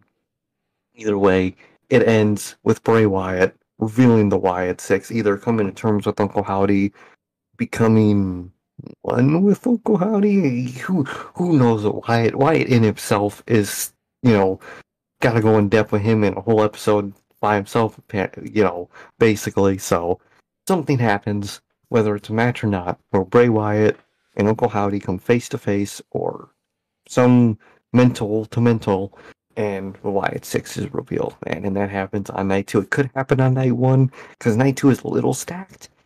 But um either way, it happens this weekend, happens Mania weekend, and it fucking happens, man. The next match on night two is the ta- SmackDown Tag Team Championship match. The Usos defending against Kevin Owens and Sami Zayn, man. I prefer this path other than Sami just facing Roman, maybe winning or losing. KO individually doing that, man. I think this is the best path he would go down, especially with, you know, Sami and Jey being really intertwined in that group. I think this is the way to go. Usos versus the Cammy brothers, man. Um, and I think it's the way they're going, man. It's the way I would go. It uh, makes sense logically, man. Um, I like, you know, KO and Sami a lot. Usos definitely would have a loss after what will most likely be Elimination Chamber to me, like in night one, what happened with the Hurt Business. So they would only have one tag championship at this point. So they could be a little stressed at the moment and maybe a little intimidated with KO and Sami at this point, man. And I'm not going to go into crazy detail here, but the way the turn would happen would definitely be at Elimination Chamber, obviously, Sami's hometown. And the way I probably would prefer it to happen is I kind of don't want Sami to mess up with the bloodline and then being just sick of him and just, you know, obviously beating him up, tossing him to the wind. I would actually like them to beat him up after a bloodline celebration because it would just make them look like such bigger dicks that it's just yeah we're on top of the world and we're tired of you know letting this guy be with us man letting this guy think he's a part of us. And they just start beating the fuck out of him at elimination chamber man. I would actually like if roman defends success- successfully defends his world title in the chamber, man, it still just beats the life out of Sami Zayn after that match, man. I think that would make them look even he more heelish and villainous, man. I think that would be a really good path, man. It could really baby face up not only Sami to which is obviously already here, but to KO too. To even work to KO is like, although he's kind of like I told you so, it's like, damn, I told you so, but they fucked you up, man. Some like that, man. And obviously, in this match, Kevin Owens and Sami Zayn would get the victory, taking the SmackDown Tag Team titles from the Usos, man. It's let's just say it'll be a bad weekend for the Bloodline. I think no matter what, man. But I like the idea. Sami and KO versus the Usos. I think that is the path that they are going with, and that they probably should go with, man. And KO and Sami obviously get the win. It's the main storyline that WWE has been building up to for up until Mania, and I think it'll be a greatly deserved payoff on night two, man. My next match, man. Brock Lesnar versus Walter, not Gunther. Ain't no way he's Gunther, bruh. Brock Lesnar versus Walter. Another match that is obviously we saw it in the news planned for WrestleMania. It has its story that you could put behind it, you know, whatever you might want to do, man. But I love the idea of this match, man. After Walter would presumably, you know, in my night one, obviously you guys saw lose to Sheamus at at the Chamber. Sheamus winning the IC title, man. Walter being titleless, he needs a big win after that on Mania to not only not put him back on track, not that he would go off of track if he lost the IC title, but keep him on track after losing the IC title. And I think, obviously, a win against Brock Lesnar is one of the highest forms of anything you could have in professional wrestling, man. Walter being that guy, the match would be fire. The um, the aura will be fire, man. Fucking Logan, bro. He ain't Gunther, bro. He ain't fucking Gunther, bro. He's Walter. It's Walter versus Brock. But Walter versus Brock, man, I love the idea of that match. And I think a win over Brock Lesnar will solidify Walter as one of the next guys in this company, man. I think it'll be not only a great way to keep him hot after his IC title loss, but it'll be a great win nonetheless, and a great accolade to have that he could always say, I beat Brock Lesnar at WrestleMania. And afterwards, after WrestleMania, Logan, pushing it, bro, you're pushing it. And afterwards, I think it could really help Walter focus on Imperium stuff more as they could go do, or he could go help them try to win the tag team titles. He could go try to win, help them win other stuff they could try to help him maybe try to get the IC title back, but not completely, man. But I think after Mania, he would really be able to focus on his faction and them as a whole winning in general, man. So I really like that match, man. My second to last match on night two of WrestleMania is Bianca Belair defending her Raw Women's Champion. Well, she won't be defending. Def- the Raw Women's Championship match Bianca Belair versus Shayna Baszler, man. Um, like I said with the other matches, um, related to the women, I want the three horsewomen to take a step back. I was thinking about putting Bayley in the spot. I was thinking about putting Becky and Bayley in the spot. I was thinking about putting Bayley in this match, making it a triple threat man. But I was like, man, let me take it a step back with those with those women let them take a step back and let newer people win, man. And they, Bianca and Shayna have history from NXT. Shayna can never, I mean, Bianca can never beat Shayna back in NXT for that NXT Women's title, man. Mm-hmm. And that would come back to bite her, man, because she couldn't, she won't be able to defend against Shayna with her championship, man. Whether Shayna wins a, a chamber, she obviously isn't my um Royal Rumble winner, but she could do anything to get to Bianca Belair as they are on the same roster, so it's easier to book in terms of getting her to Bianca Belair. Well, they're not on the same roster, actually. Never mind. I'm I'm dumb, but they don't, you know, really bring up roster related stuff at this point. So I won't, man. So Bianca Belair versus Shayna Baszler, man. I really like it. I like and Shayna Baszler would go over in this match, man. I was originally gonna switch up one of the women's champions so one of them can defend at, at Mania, but this is a Mania where I think a good amount of people gotta lose their titles, man. I think both women, both current women's champions, are two of those people that kind of have to lose their titles at WrestleMania, man. And again, I wanted a, a newer person on the main roster, even though she's technically not new, new. She's been here for a minute, but she haven't done anything with her for a minute. Shayna Baszler, man. Shayna Baszler being the new Raw Women's Champion against against Bianca Belair, man.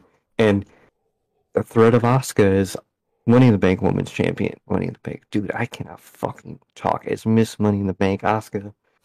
Miss Money in the Bank. The threat of that could be really inter- interesting with a woman like Shayna, man. And that's who I would probably have Asuka eventually cash in on. Because that would be a really interesting feud. Because they basically did the same thing in NXT and they never really, you know, got to really mix it in with each other. So I think that could be a really good future feud for Shayna Baszler, man. And I like that path, man. I really like that path, and that's my second to last match on WrestleMania Night Two, man. In my main event of WrestleMania Night Two, I think the world could guess it. Rock. Omos. Rock versus Omos. Rock versus Omos. No, it's not Omos. It's not the fucking Rock, man. It's the world title, the WWE world title, Roman Reigns versus Cody Rhodes, man. And Cody Rhodes, obviously, is my Royal Rumble winner. Makes all the sense in the world, man, to me. At least I think it should be Cody that wins the damn thing. Um, how I would probably do it. I like the I like the way of Seth coming out first, um, Cody coming out second. Not only do they finish their feud in that match, but Cody wins and goes on to face Roman in the main event of night two on WrestleMania, man, and beats Roman Reigns for the WWE Championship, man. I mean, it speaks for itself, man. It's the whole reason Cody fucking came back, bro. I don't want to see him go for the U.S. title. I don't want to see him go for Seth again. Even though, again, I don't mind a match between those two happening at all. I don't mind it. He he's got to be going for the world fucking title, man. And Roman is the world champion, and just let a guy like Cody beat Roman. You know, that's the type of shit I want to see under Triple H, man. That's that's the type of shit I would do with, or if I was Triple H, man. And it'll just be a kick ass match, bro. Cody's great. He could bring anybody to a good match, man. Well, most people. Roman's definitely someone that he could have a great match with, man. It's what everyone's been talking about. It would be a year in the making. A year before that, Cody Rhodes returning at Mania. And the second he showed up, we all said Cody versus Roman next year at Mania, man. So it's my main event for night two of WrestleMania, man. And I was thinking about this. I'm down, although I for up in the whole year I've been saying I would keep Rody Cody on Raw um, after the draft, man. I wouldn't mind seeing him on SmackDown and keeping Seth on Raw. Even though now that I think about it, Seth has been on Raw for so long I wouldn't mind seeing Seth on SmackDown. You know, obviously Cody staying on Raw. Even to be honest, either way, I don't mind which champion goes where after the draft because no matter what, they're both great wrestlers in themselves and produce great matches with whoever is on their respective rosters, man. But my main event, though, what ends the weekend is Cody Rhodes you know he's gonna be fucking crying, holding the WWE Championship in victory, man. Confetti going everywhere. It's fucking red, white, and blue fucking confetti. You know Cody. Um, he'll he'll have his fucking daughter there. He'll will will be forced to see his god his godforsaken wife, man, and it'll be Cody getting that win and having his Daniel Bryan moment at WrestleMania. Love it, bro. I love it. That's Thank you. awesome, dude. I Thank like you, man. the I like the Lesnar match, man. I like the Edge match. Um I love that women's tag match, bro. I love that Bro. women's tag match, man. I really like how that turned out. Yeah, dude. Awesome. Awesome, awesome. Yeah, Walter and Brock. That's solid, bro. Hell That's yeah. solid on any show. Um Hell yeah. Okay, back to night 1 really quick. what I would do and this and, and this is this is what I would do. This is this is the the final product here. I'm to go Drew McIntyre and Roman Reigns in the main event. Drew was my sub anyway, but I ended up booking this as if there wasn't a sub. But like I said, in case of audible, I'm to go Drew versus Roman. Drew takes the title from Roman Reigns. Solo Sikoa wrestles a Roman Reigns open challenge that he gives him. And then I think you could debut somebody pretty cool in that spot. Doesn't really matter who it is. Cameron Grimes, Dragunov, Carmelo Hayes, Bron Breakker, whatever. Drew McIntyre takes the title, walks into Money in the Bank, and on that on, on that show faces Walter Mm. for the Universal Championship. Okay. Yeah. Tonight too. The first match I got heading back to the faction warfare. We have the Judgment Day versus the Hurt Business. We have Judgment hmm. Day versus the Hurt Business man. The this could be a really this could be a really interesting story because the Hurt Business could be back in business, you know. They, they um you know, they're coming back into WWE or whatever. Then then um Judgment Day are like, "Whoa, whoa, whoa. Hold on a minute. We've been holding this show down since Triple H took over." So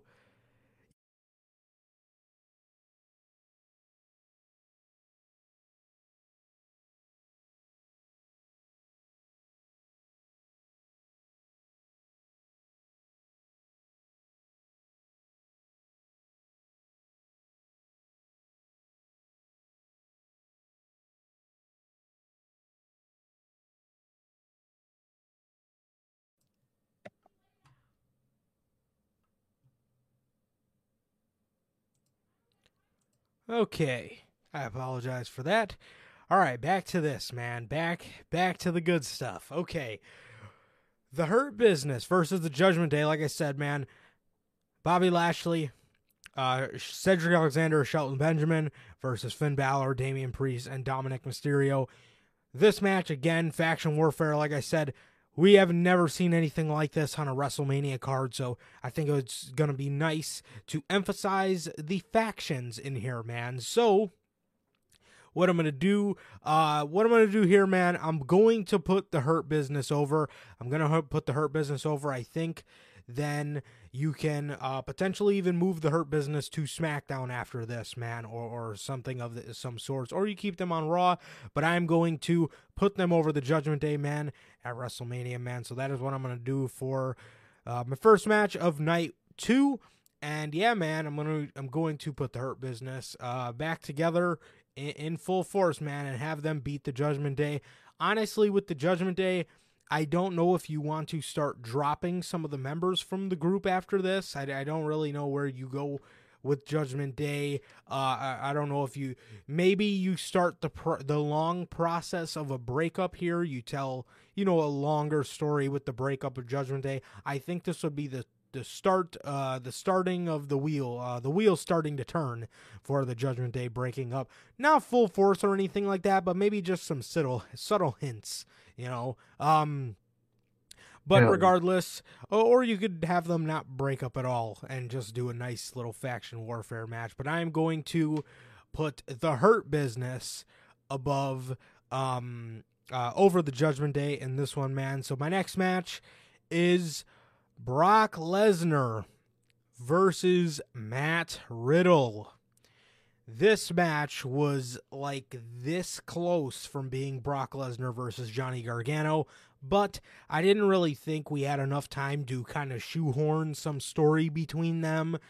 Instead, I wanted to go with something that doesn't have the most doesn't have any on-screen story but they do have backstage uh rumored beef if you will. So Brock Lesnar versus Matt Riddle I think this would be great. I think this would be great man and I think this would be a good way to legitimize Matt Riddle again get him in some serious stuff and I also think this would be a great way to get Brock Lesnar some victories before we do what we would do with him at WrestleMania 40 for me, and that is Walter versus Brock Lesnar. So, um, you know, you don't want to have Brock lose too much. You still got to get him some victories here and there. And another another reason I didn't do Walter, even though I think it would be a killer match, Brock works better with smaller guys. So that's why I'm going to put him against Matt Riddle here. I still think he would put on a great match with uh, Walter, but I'm going to do Brock Lesnar versus Matt Riddle here. And I think, bruh, and I think. Uh, and I think that uh, I think this would be a banger. I th- and I and again I think this would be a I think this would be a lot of I think this could add some cool storytelling elements because not only does not only does Lesnar and Riddle, like I said, have the rumors of a backstage beef. We all remember what Brock Lesnar did to Randy Orton a couple years ago at uh, the 2016 SummerSlam. Maybe you could play into that as well. Um, and, and these are two legit guys. These are two UFC guys, and they're both great. So I would go ahead and do this, man. Um, and I'm gonna go ahead and put Brock Lesnar over here, man. I'm gonna go ahead and put Brock Lesnar over. But like I said, dude, I was literally that close, an inch away from doing Brock Lesnar versus Johnny Gargano. But I'm gonna go ahead and say Brock Lesnar versus Matt Riddle takes the cake here for me. The next match, the next match, man, is for the SmackDown Women's Championship we have Charlotte Flair defending the SmackDown Women's Championship against Becky Lynch. Okay, so I know a lot of people might not like this. However, this for me is probably one of the only things at this juncture that I would enjoy seeing Charlotte Flair in. And I'm only saying that because their stuff Normally, I wouldn't want to see something like this, but their stuff from Survivor Series 2021 was so fucking good and I really think mm-hmm. we're I really think they got some serious money on the table here. And again, this is quite honestly the only thing I would like to see Charlotte Flair involved in other than um putting going back, uh, you know, coming around the second time and putting Rhea Ripley over again. I think that'd be awesome. But this stuff, I really think there's a lot of money on the table here, and I think originally I had this match slated as Flair versus Lynch versus Bayley, but I, I wanted these two to tell a more focused story, and I also didn't want it. I also didn't want it to look like we were snubbing Sasha Banks here by the year she leaves putting the three three of the four horsewomen in a match together when we all know damn well the the four horsewomen should have got a fatal four way match at WrestleMania sometime, just like the Shield mm should have got their WrestleMania main event. They did not.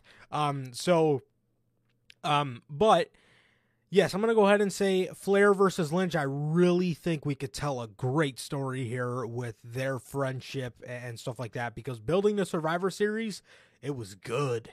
It was some good mm-hmm. shit, man. And I, I, think we're leaving some serious money on the table here.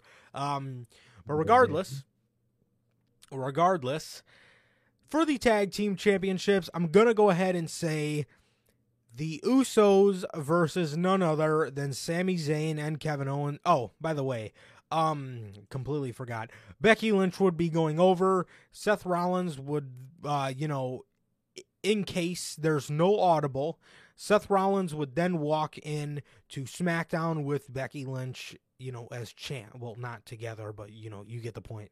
Never, yeah. ever put them as an on-screen act ever again. But um, yes, I would have those two then go over to SmackDown and hold the championships. Becky don't got to hold the championship for long. You know what I mean? This, you know, have her put yeah. somebody over in London. You know what I mean? Um, you know, I know a lot of people are tired of these people in the limelight, and that's completely understandable. But if there's something from Charlotte that I'm telling you is one of the last things I genuinely be interested in seeing Charlotte do, is a feud, a real life feud, you know, brought to television against Becky Lynch. Man, I really think that would be fire. Um, and yes, I would put Becky Lynch over here. So for the tag team championships, I got the Usos versus Sami Zayn and Kevin Owens, man. I'm obviously going to put Sami Zayn and Kevin Owens over here for the for the um uh the t- undisputed tag team championships and then I would have these guys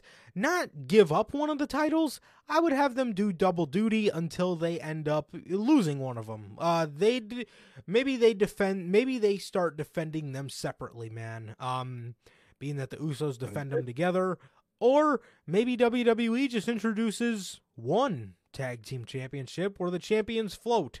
You know what I mean? Um, something like that I think would be pretty cool, man. But regardless, no matter what they do with it, I would have it go to Sami Zayn and Kevin Owens. Now for the Intercontinental Championship, I'm going ahead. I am going to go ahead and do Walter versus Sheamus 2.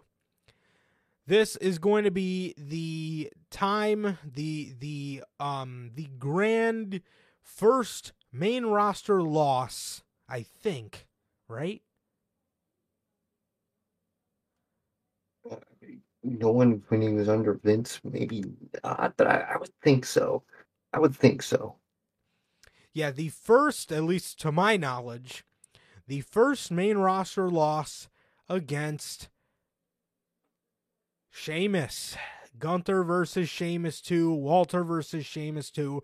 I'm gonna give Walter his first loss here in the rematch. I think uh, I think this is will absolutely tear the place down as they did in the UK, and I think it would be um and I think it would be just as good if not better, man. Um they obviously put a they put a uh they put on a great match, probably the best IC title match I've ever watched, man. And my God, I think, um, I, th- I think that that would do, uh, I think that would be amazing on WrestleMania. And yeah, man, I really think it, I really think it would be great. So I'm gonna go ahead and do Walter versus Sheamus two, and I'm gonna have Sheamus pick up the. Um, I'm gonna have Sheamus go ahead and pick up the victory here. I'm gonna have Sheamus pick up the victory, man. Get the IC title, maybe go on to defend it against uh, literally anybody on SmackDown. They have a pretty decent mid card, man. And I would have Walter go on to Money in the Bank to face um, either Seth Rollins or Drew McIntyre in there.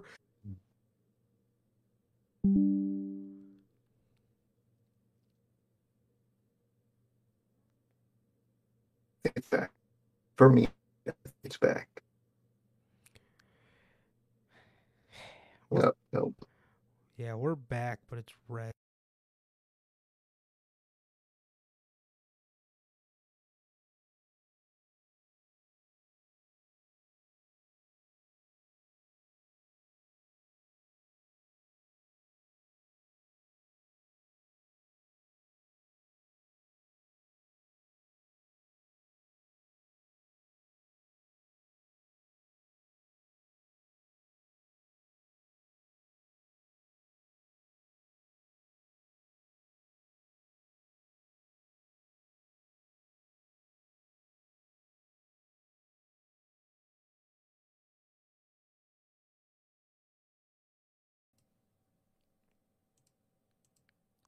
Okay.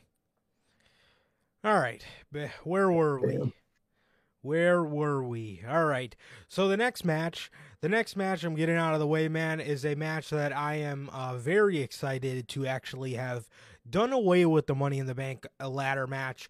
Um, done away with the Money in the Bank ladder match for, and this is because this freed up a spot. The next match I have is LA Knight versus John Cena. Okay, I like it. Bro, this match for you know from from the very moment from the very moment I heard the news about the um the news about you know money in the bank and you know I felt I felt I wanted to switch it because you know now that I knew WWE wasn't doing it um I, even though it is my card, I still wanted to switch it up and, and challenge myself a little bit, man. And I was very excited that's freed up a spot for LA Knight because, to be quite honest with you, I have no idea what I was going to do with John Cena. I mean, I knew he was going to be on the card, but it probably would have been, you know, I mean, it probably would have been good, but it probably wouldn't have yeah. been um, this. And I think this is absolutely fantastic. And being that we have Money in the Bank coming up, you know, a couple months after WrestleMania, I'm going to go ahead and put LA Knight over here. I'm going to put LA Knight over. I think he'll be on a big hot streak in his career, and that culminates at Money in the Bank with him capturing the Money in the Bank briefcase. So, John Cena versus LA Knight, man, I think this would be just fantastic, man. I think the promo battles that we can see between these two are can just be godly, man. I, I really do. So Hell yeah. That is my John Cena match for WrestleMania. My next match. You guys got to hear me out on this one, man. You got to hear me out on this one. And I'm going to explain it. oh, man. Okay. My next match, I have Bray Wyatt versus The Miz. Okay, okay, okay, okay, okay. I know what you're thinking. I know what you're thinking. Hold your horses. So, my thinking here, okay, is I need a guy who can face Bray Wyatt and we need a guy who can lose to Bray Wyatt and who the fans don't have to worry about what is next for him after this, right? So we need a guy who can wrestle a match and who can put a per and and who can who the we could put against Bray and the focus can be 100% on Bray Wyatt and we don't have to worry anything about his opponent, but we still need a bigger name. This also makes a little bit of sense. I with my thinking, we debut the Wyatt 6 in this match or after. Who is a guy that has wronged Bray Wyatt or more so Bray Wyatt's brother, a member of the Wyatt 6? Who is a guy that belittled his brother? Who is True. a guy that made his brother his lackey, made his brother carry his bags for him, made his brother, you know, uh, you know, again, his well, lackey. The Miz. They can't see us. At least for me, at least we just both just. Oh wait, wait, wait, wait. Nope, never mind. Oh, okay. okay. Never mind. My stream was delayed severely. Never mind. My bad. Go ahead. You're good. Okay. Who is a guy, you know, that has belittled Bray Wyatt's brother? And this time, we don't have to tell the story uh, of The Miz just absolutely being frightened with Bray Wyatt and Bray Wyatt, you know, putting dolls in his house and and whatnot. We don't have to worry about any of the stupid, you know, goofy horror stuff. Even though I thoroughly did enjoy that feud, this is going to be mm-hmm. more reality based. However, Miz is going to have no idea why Bray Wyatt hates his guts so much until Bo Dallas is revealed at WrestleMania because this is a guy that they're targeting because he has hurt Bray Wyatt, or not necessarily Bray Wyatt, but his brother. And if you hurt his brother, if you got a problem with his brother, you got a problem with him, man. So that is why I'm doing this match, and and, and also this is my thinking behind this one. This is my thinking by um this is this is my thinking behind this one. Everybody changes after they you know, after they face Bray Wyatt. That's the stigma, right? Everybody changes after they face Bray Wyatt. I'm going to use this match to turn the Miz back into what he used to be. I'm going to I'm going to I'm going to okay. I'm going to enable this and this is going to change the Miz into uh and make him a little more edgy like he was in 2016 and just have him run that fucking mouth, man.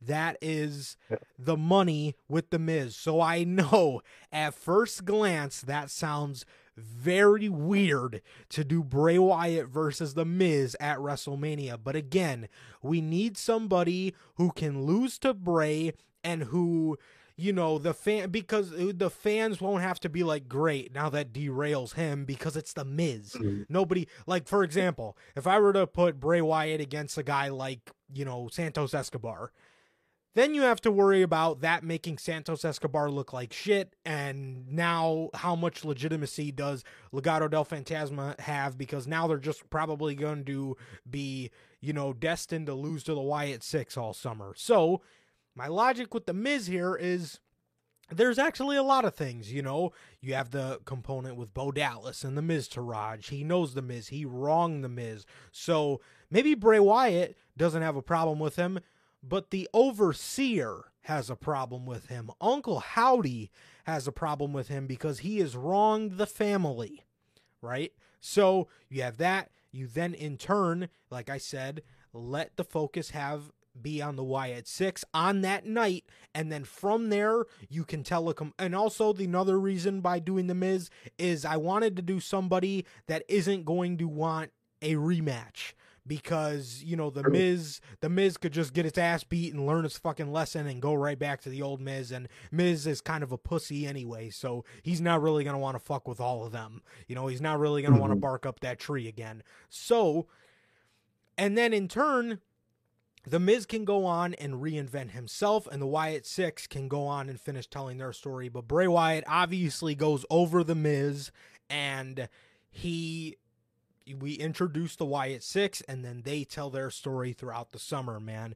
And with that, my final match for WrestleMania is Roman Reigns versus Cody Rhodes for the WWE Championship, man. This match is a no brainer. This needs to happen. If mm-hmm. this doesn't happen, this is going to tremendously, tremendously take away from the show and and and everybody's going to be thinking about this the whole time so you need to do it. Um mm-hmm. so definitely. it, yes it, it, absolutely needs to happen. Cody rhodes needs to win the wwe championship man and that is and, and that is that is my uh that is that is night two for wrestlemania man. That is night two and those are all the matches. Those are all 16 matches i would do across both nights man Hell yeah, man. I really like what you did, man. I really like what you did with um Wyatt. I actually really like the Miz as his opponent, man. They have the good history. I didn't even think about the history of Bo, bro. I really like that. Um, I love what you did with Brock. That sounds fire, bro. I did. That's another match I totally forgot. Like a feud idea, I totally forgot about. I really liked your card, man. It, it was amazing. Thank you, bro. And likewise, man. I think you I think you had some really cool Thank concepts, you. man. I think you had some really cool concepts, really Thank cool you, matches. Man. But yeah, man, so that is uh that is what we would do for WrestleMania, man. Like I said, I tried to make it as story driven and as fact and and add a little bit of faction warfare and some pretty cool dream matches, man. But I would be yeah. um you know, I would be, uh, I, I, I would, I would really like. Uh, this is how I would do WrestleMania, man. I really like what I came up with Bray Wyatt, uh, for Bray Wyatt yeah, and the yeah. Miz because not a lot of people are thinking about that man. And like I said, maybe he doesn't. Maybe Wyatt isn't the one that has a problem with him, but maybe maybe um maybe like I said, I would make it to where the Miz just thinks Bray Wyatt hates his guts for the feud that they had in 2019, but then at WrestleMania Mhm. it clicks because we get a face off between Bo Dallas and we get a face off between the Miz where Bo Dallas debuts as one of the members of the Wyatt Six, and then the other ones, you know, all come into fruition too. So that's what I would do, man. Um, yeah, man. So that is that. I need to ask, what was your initial reaction when I said Bray Wyatt versus The Miz? I, I was like, oh yeah, because literally people always like hated that feud for some reason. I remember fondly of their last feud, man. So that's the first thing I thought of was how fondly, how surprisingly fondly I remembered their feud. I was like, "Hmm, you know what? I never thought about that. That that's pretty good. And then when you said Bo, I was like, oh, that's really good. I totally forgot about their connection. I like that a lot, man. Yeah. And and and that and you know that that's that's the emphasis I wanted to put on it. As soon as um you know, as soon as I got to talking about thinking about who has a history with Bray Wyatt, I couldn't really find anybody that would make sense for him to legitimately have a beef with Yeah. now. And I started thinking about other members of the group. Obviously, Vincent and Dutch, you know, don't really have history uh, that I know of with anybody, um, you know, currently on the roster. Yeah. So that's what brought me to. Um, I tried to think a little bit about Eric Rowan too, um, but you know, obviously, people of his past are, are, you know, Bray Wyatt, Luke Harper, Bryan Danielson, you know. Mhm. But then when I thought about Bo Mhm. Dallas, I was like, oh snap, The Miz. What am I doing with The Miz? Nothing. Yeah. Okay, let me put him here and let me, you know, have Bo Dallas right that wrong at WrestleMania, man. Have him debut and cost The Miz the match. So that is what I would do. Um, that is what I would do for WrestleMania, man. I really hope you guys did enjoy this episode of Flipping the Script. That was our very first edition and our very first attempt to flip the script, man. And I think we did a damn good job, bro. I hope you guys did enjoy our match cards, man. Again, this is going to be the show where we do all types of fun stuff like this. We brought back our old fantasy booking concept. I think it went off without a hitch, man. Um, we brought back the old concept for fantasy booking. And also, I want to remind you guys that this can be a show where some of you guys come on here, man. So, you know, um, content creators, some of you guys, bro, some of our regulars, you know, we love to have you guys on. You guys are all great if you guys would be down. Um, so again, man, just let us know. I think this is gonna go out one more time, man. I think it, I really think it is. Um, uh, Lord. I think we're destined for one more.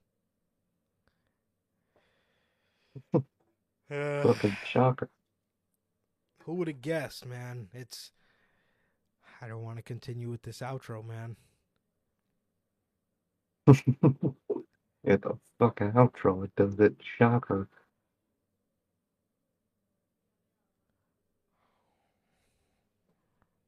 Okay, I think. Uh, okay, all right, we're back. Okay, all right, man. So yes, this again. If if you guys, I mean, Bell manager manager Logan manager Logan uh, eventually will be on the show. Uh, Durante, man. If you guys would be interested to just come on here and talk a little bit of wrestling, man, tell us about your your story with wrestling. I think we could have some interesting com- uh, conversations with you guys. Um, um, anybody, man, anybody, bro, and content creators especially, man, content creators especially. Um, majority of you guys are invited. Oh, yeah, you know, with a majority of you guys are invited. Exactly. Um, so, you know, unless you're a weirdo, but you know who you are. You know who you are, man. Some of these content creators, if you guys want to come on and just shoot the shit with us, bro, this is going to be the show to do that. Specials, all kinds of specials, fantasy bookings, this, that, this, that, and whatever, man. This show is going to be just for the fun stuff, man. Not that the other stuff isn't fun, but just for some of the random, more random stuff we do on the channel. So, yeah, man, that was our very first attempt at flipping the script. And again, I think we did a really good job, man. So props to you, bro. I loved your card. Uh, it was awesome, man. And yes, man, I, I definitely think we gave Triple H some some good pointers tonight. Hell yeah, man. Same for you, man. I loved your card. I love what you did, bro. I think Triple H better watch this video, man. Better Yeah. rewatch this stream. That's right. I think Get so, man. Fucking ideas.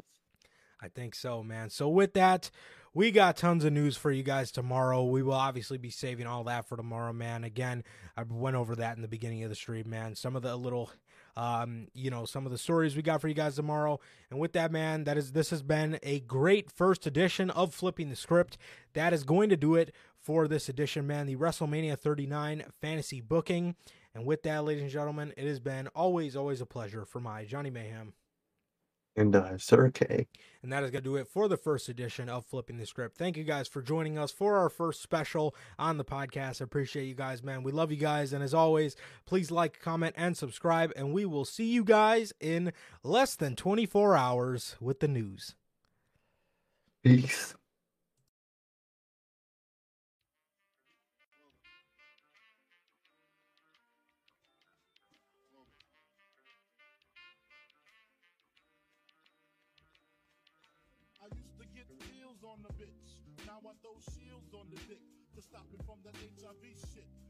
Niggas know they soft like a Twinkie fillin', playing the villain, prepare for this rap killing.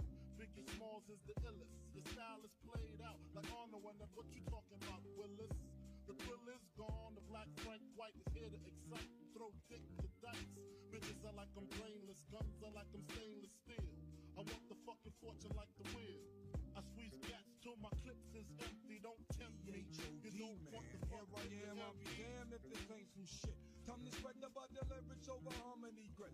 It's the mood killer death trap. Yes, I'm a jet black ninja. Coming where you rest at, surrender. Step inside the ring, you the number one contender. Looking cold booty like your pussy in December. Nigga, stop bitching. Button